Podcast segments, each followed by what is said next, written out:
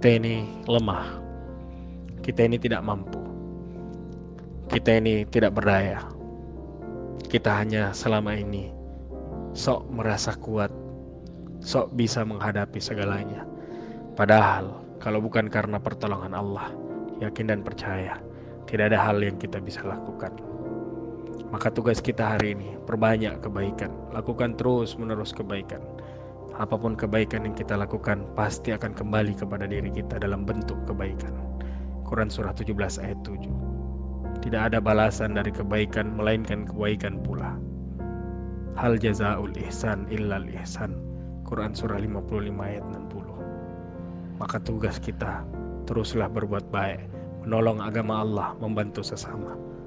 Siapa yang menolong agama Allah, pasti Allah akan menolongnya dan Allah teguhkan kedudukannya.